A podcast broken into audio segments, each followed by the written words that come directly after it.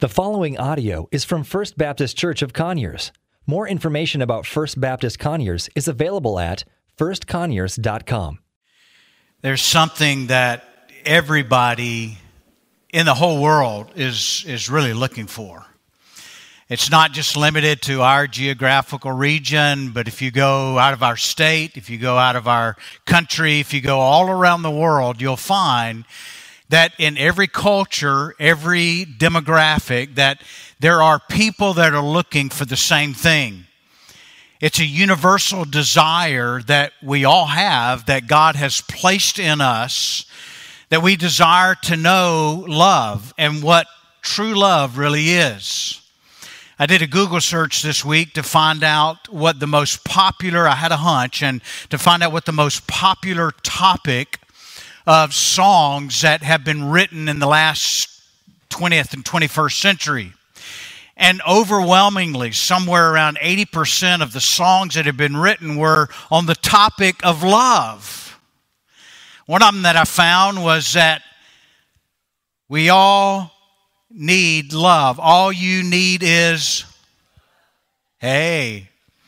But unfortunately, many of us are looking for love in all of the Oh, man, that worked, didn't it? It's a universal desire and it's a universal need that, that all of us have. Unfortunately, those of us who are looking for love in all the wrong places usually find that at the end of that journey, at the end of that quest, and what we thought was going to bring us that sense of love and belonging and, and that experience of love have only left us empty marketers know very well that they can market anything they're trying to sell by trying to connect to it that feeling or that sense of love that we all long for. It can be whether they're marketing a great career. I saw a military advertisement the other day, believe it or not, and I wanted to puke when it was talking about love being found in the military. Now, I found love in the military, right? But they know very well how to market that to cause us to want to purchase their product. They, they market success, they market stuff that, that we really don't need, and we find ourselves overloaded in debt because we just thought it was going to fill that void. And while there is a universal desire that all of mankind, high, mankind has to know love, there is a universal solution or answer that's given to that, and it is in God and God alone. That's the only place that we're going to find a real fulfillment of love is knowing God's love and experiencing God's love. John writes, the beloved John, the one whom Jesus loved, he refers himself to. In his first letter to John, chapter 4, verse 8, he describes God this way, where he says, God is love. Now, don't misunderstand what John is saying here. He's not saying that, that love is God. There are many today that are just looking for love, and somehow or another they make love their God. But what he's saying is there is an attribute that permeates all of the being of God. And if you want to know what love is, it's found in the expression of who God is. That God is love. I find in my life, though, there, there's a major disconnect because I can cognitively grasp the love of God. And I can see the scriptures that are written of the love of God, but I often, I often have a hard time translating that from here to here. And God not only wants you and I to know His love, to know that He loves us unconditional, unconditionally, but God also desires that you and I experience His love.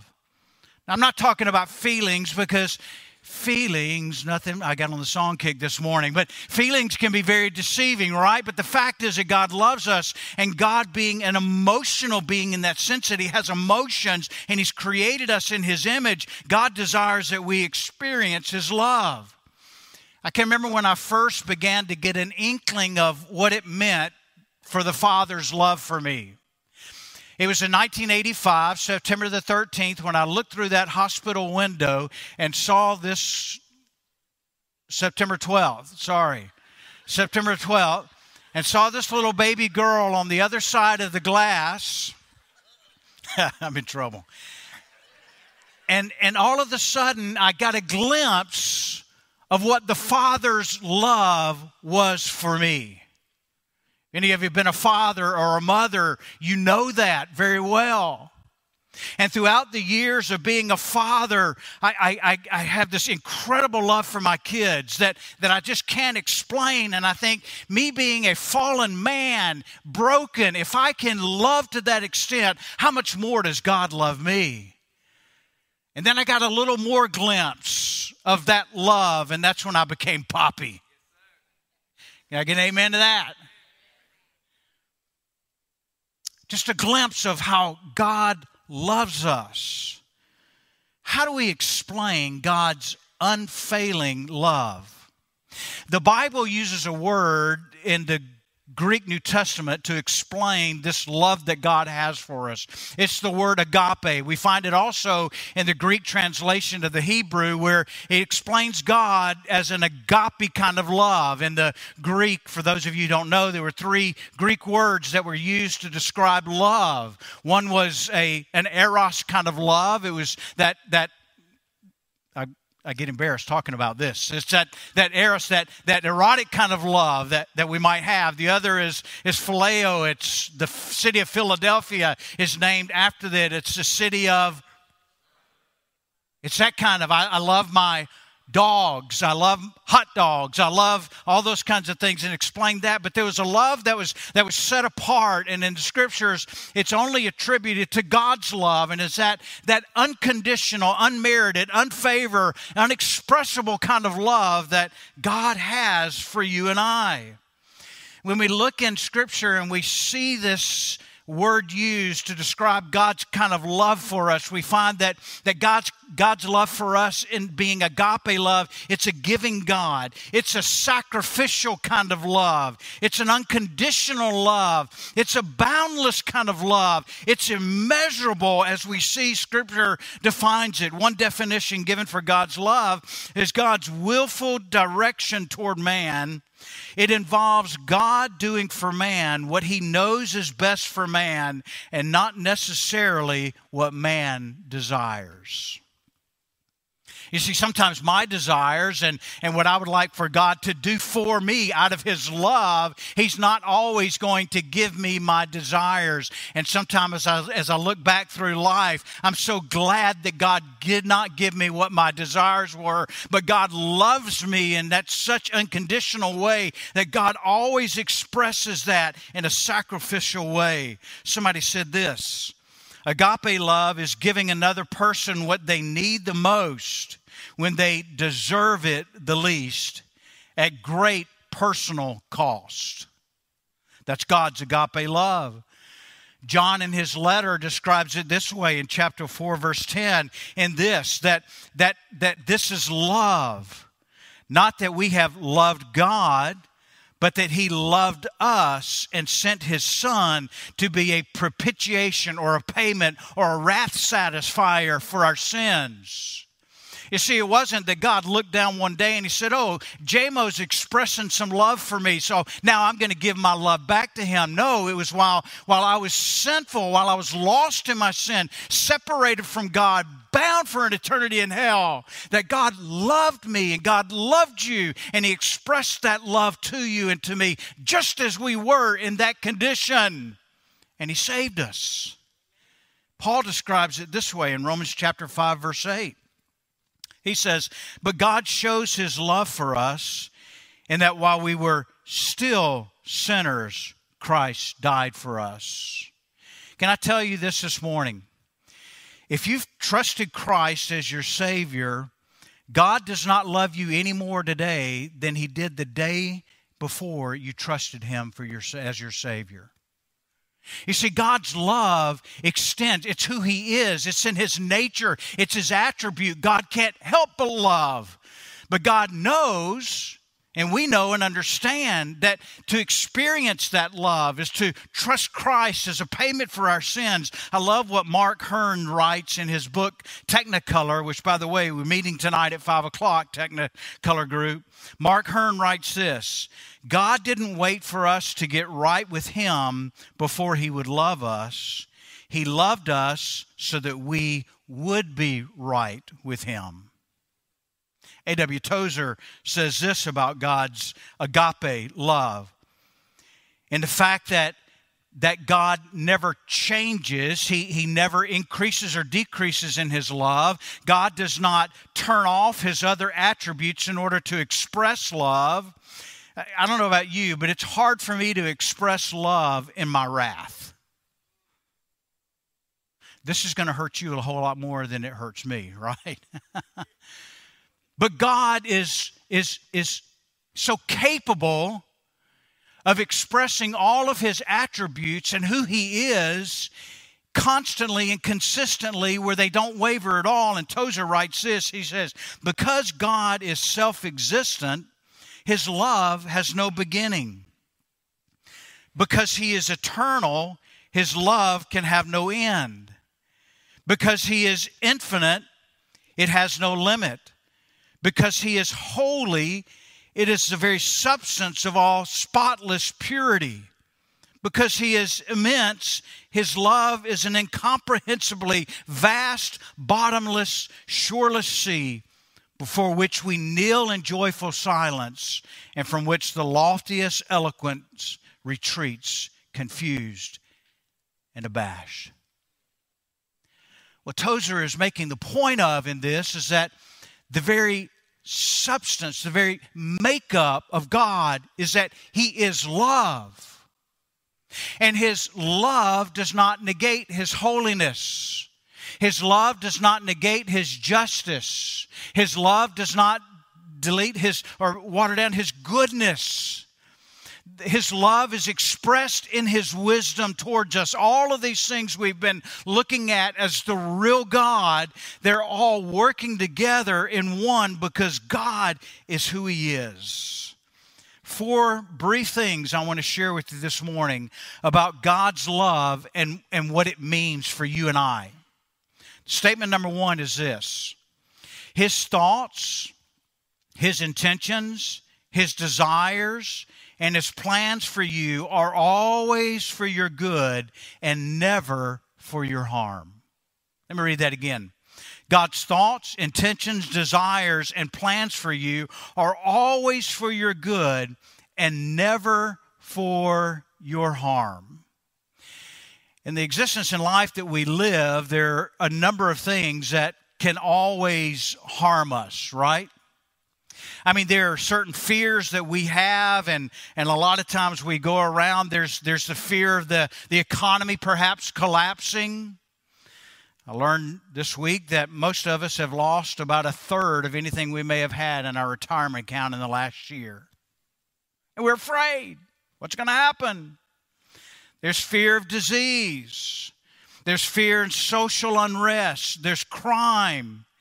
But what we typically have a tendency to do when these fears come of these things in life that, that we see could harm us, we try to risk management those things. We, we try to implement ways to protect us and guard our lives from those things that may harm us.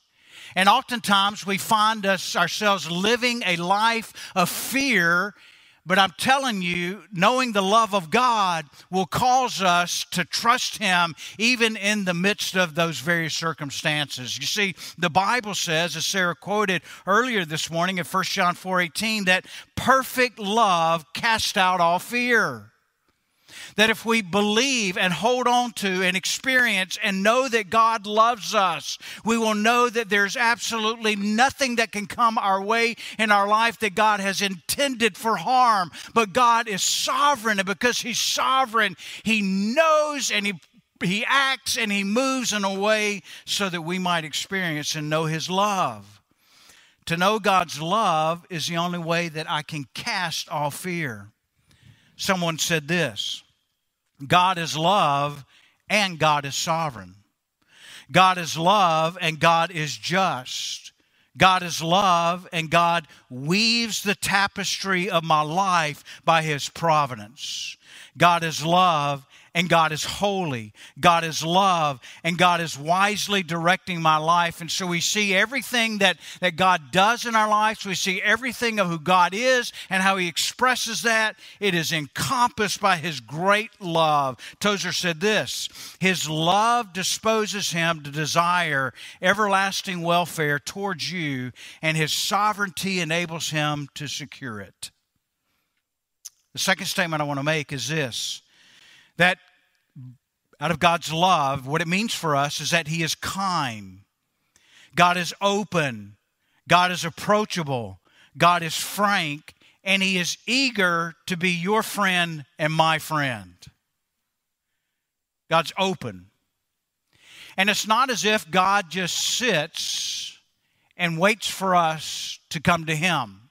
But as we've already seen, God draws us. God expresses his love towards us, and he's always there with open arms for us to come into his presence. God is not only just open, but God is very approachable. While we do reverence God and we acknowledge Him as a holy God, we have to recognize that in that, another part of His nature and character of His love, He desires for you and I to come and to be in fellowship with Him. Jesus said this Come to me, all who labor and are heavy laden, and I will give you rest.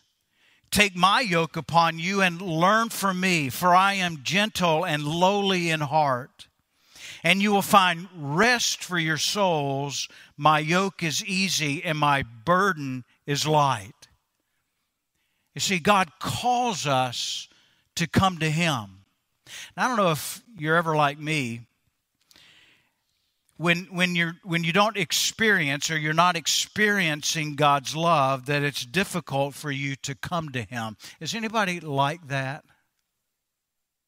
Sometimes I have this feeling that I've got to grovel to God that I've got to crawl my way back or I've got to perform a certain way so that He might accept me. Listen, beloved, we are already accepted by Him in Christ Jesus because of His shed blood for us.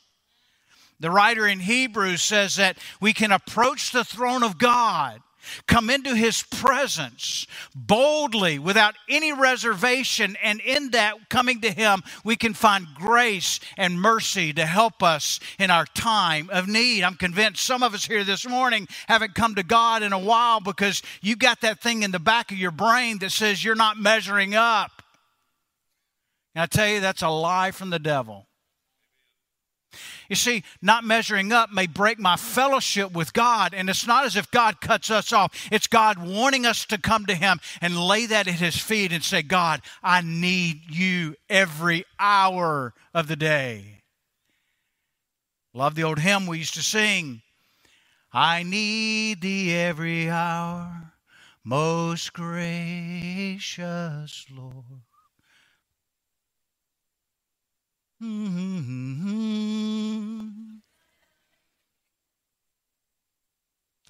I need thee, oh, I need thee. Every hour I need thee. Oh, bless me now, my Savior. I come to Some of you need to come to Him this morning. Know that He loves you. He's warning you. I made in a statement that, that God is frank with us. You know, I want a friend that's going to tell me what I need to hear. I've got a couple of them, and I'm married to one of them.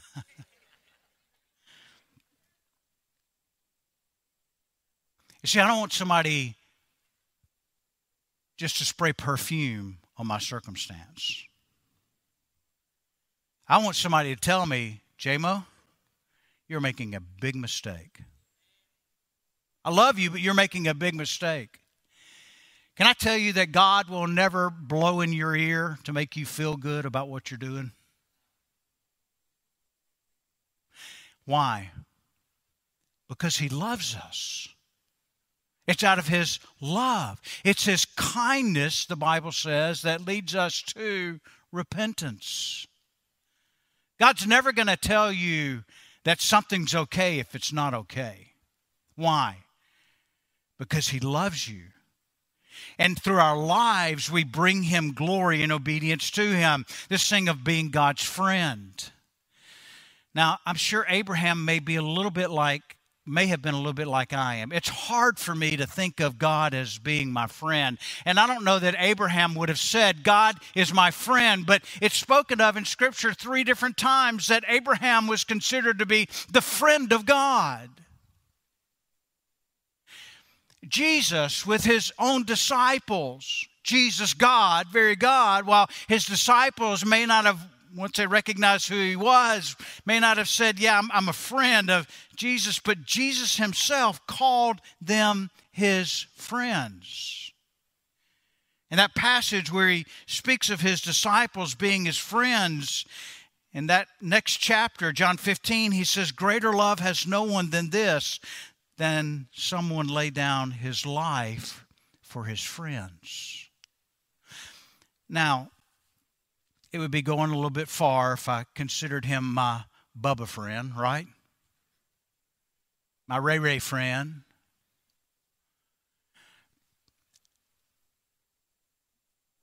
The intimacy of God towards us and his love, he expresses himself as our friend, keeping in mind who he is. The third thing I want to say, and, and you got to bear with me a little bit. I couldn't I couldn't put the words exactly right in this, so some of you might send me an email on it, but hear me out.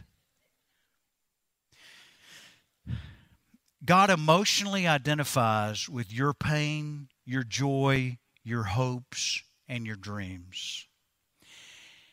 And here's the part that I couldn't word exactly right. He has chosen to allow your fulfillment or your happiness to affect his own. Now, before you jump on me and say, God, we, how can we affect God's happiness? Shortest verse in Scripture. Jesus did what? You think Jesus didn't connect with Mary and Martha and Lazarus and their pain and sorrow? At the loss. Yet the Bible tells us that Jesus wept. His, his love, that is the God that we serve, the God that's holy, connects. Hebrews chapter 4, verse 15 says that we don't have a high priest who's unable to sympathize with our weakness or have sympathy for us in that or relate to it, but one who in every respect has been tempted or tested as we are, yet he is without sin. Last statement I want to make is this God takes pleasure in you just for who you are, totally apart from your performance and or your accomplishments. You know, one of the, the leading causes or triggers in young people today that go on to commit suicide or take their own life is because of the rejection or abuse or harassment that they experience on social media.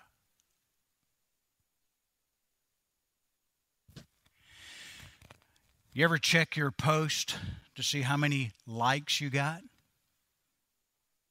Has your day ever been great or horrible depending on how many likes you got. You see, the world's telling us that we've got to be this or we've got to be that. We've got to be successful. We have to live to a certain standard. We have to have a certain degree of education. All of these different things that the world tries to tell us so that we might be accepted. God says, Listen, I have created you and I've made you in my image and I've made you just the way that you are and I have a purpose for you because of the design, the way that I've made you. And I want to bring glory to myself by, by using you in that. And I want you to be content and fulfilled and being used the way that I've created you and made you to be. And listen, God loves you just as you are. Ephesians chapter 2, verses 8 and 9. For by grace you have been saved through faith and this is not of your own doing. It is a gift of God, not a result of your works, so that no one may boast. I used to have the idea that I could merit God's greater degree of love by doing more for God. The best way I can illustrate it was one day I had this image that came to my mind, and I was running in so many directions in different ways, and, and, and each thing that I was doing, serving God, trying to, trying to connect with that acceptance with Him, it was like a plate being on a stick. And, and you know, you, you add another stick with a plate on top of it, and you add another stick with a plate on top of it, and you're spinning the sticks to keep the plates going. And, and all of a sudden, there were so many sticks I was trying to spin that the whole thing collapsed.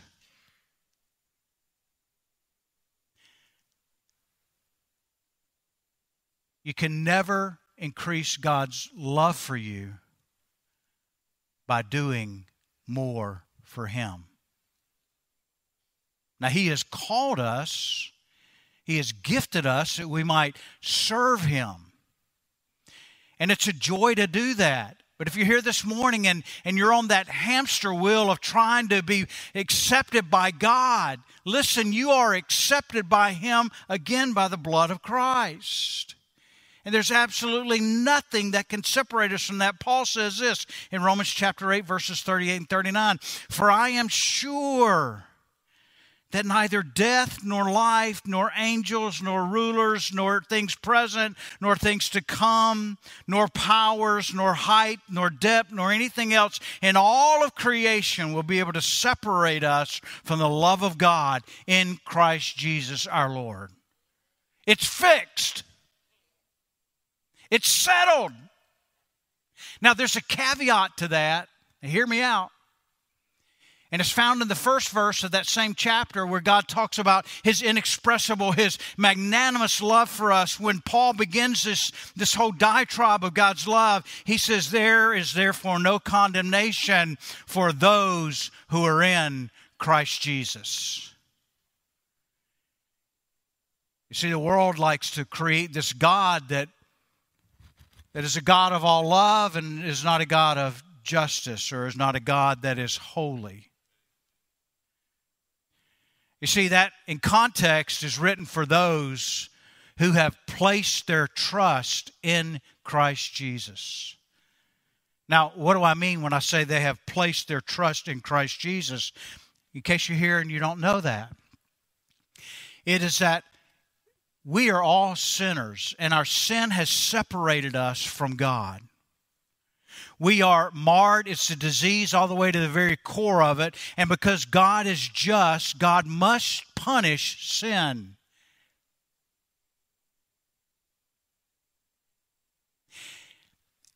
And you recognize or you acknowledge that there's absolutely nothing that you can ever do to erase any of the sin that you've committed in your life. You're, you're sinning against God, your violation of His law and His command.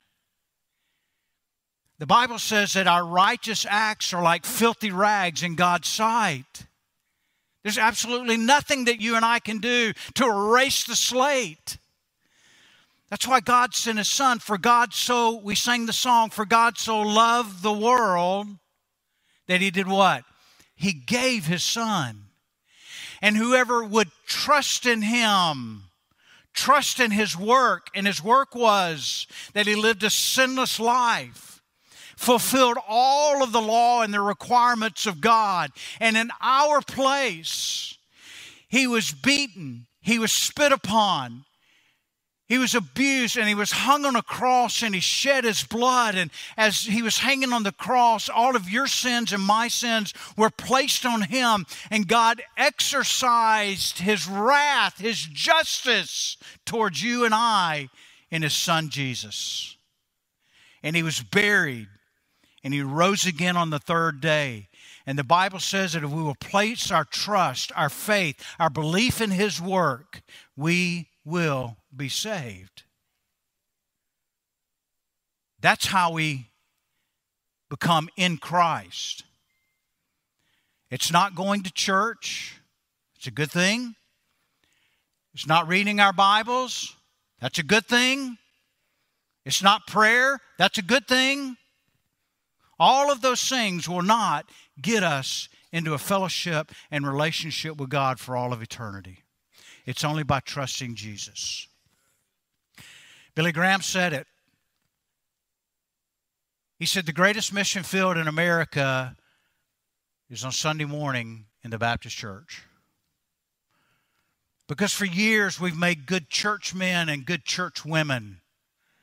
Check the box. Do all these things. And then it becomes just a social kind of thing. becomes a, a, a national identity that, yeah, I'm a Christian. Jesus said you must be born again, born from above.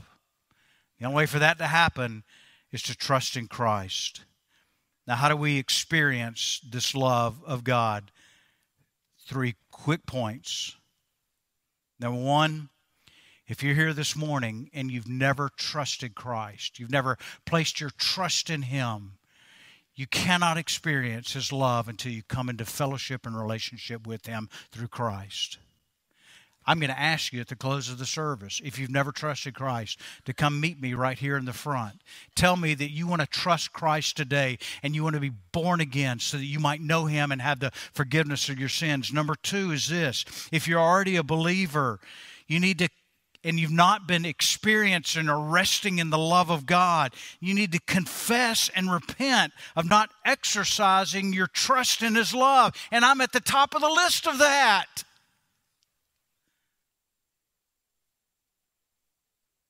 It's one thing to know the love of God, it's another thing to know the love of God. Lastly, in response, I'm giving all of you a homework assignment. Did I get an amen for that? I want you to stand with me right now. I want you to take open your Bibles or I want you to take your phone. I'm old school. I like turning the I like hearing the pages turn. Amen. And I want you to turn to Psalm 136. And we're going to read this psalm as a responsive reading this morning. But here's, here's your assignment. I'm going to ask each and every one of you to start every morning this coming week reading, listening to, if you're driving on your commute, on your Bible app, or if it's in the evening when you sit down. I want every one of us in this room every day to read this psalm and not only read it, but stop and meditate and think on it and chew on it. And I promise you, next week when we get to part B of this message, we will experience the love of God through the week by His Word and the Holy Spirit of God. You'll notice at the end of each one of these verses, in my translation, says, For his steadfast love endures forever. So, what I'm going to do, I'm going to read the first half of the verse, and you are going to respond to that with His steadfast love endures forever. You ready? Here we go. Give thanks to the Lord, for He is good. Give thanks to the God of gods. Give thanks to the Lord of lords, to whom alone does great wonders. To him by understanding made the heavens. To him who spread out the earth above the waters To him who made the great lights, the sun to rule over the day, the moon and stars to rule over the night, To him who struck down the firstborn of Egypt, brought Israel out from among them with a strong hand and an outstretched arm. For him who divided the Red Sea in two and made Israel pass through the midst of it. Come on, you're getting tired. But overthrew Pharaoh and his host in the Red Sea.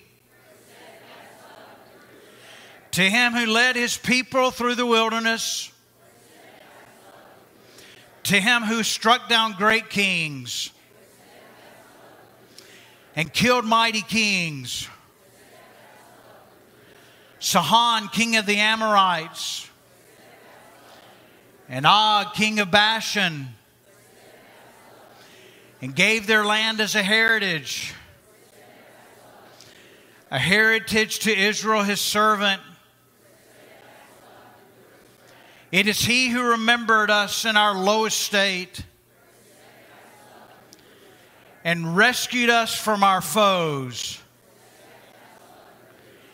He who gives food to all flesh. Give thanks to the Lord of heaven. Give thanks to the Lord of heaven. One more time. Give thanks to the Lord of heaven. Father, we thank you for your love, God. We thank you for your steadfast, unconditional, unwavering love. God, we thank you that there's no expectation placed on us to cause us to earn that love. But that, God, you're so rich in mercy and grace. God, we can trust you as a loving God. Lord, we thank you that your love never ceases that always remains the same. Thank you for listening to audio from First Baptist Church of Conyers, located in Conyers, Georgia. For more information about First Baptist Conyers, please visit us online at firstconyers.com.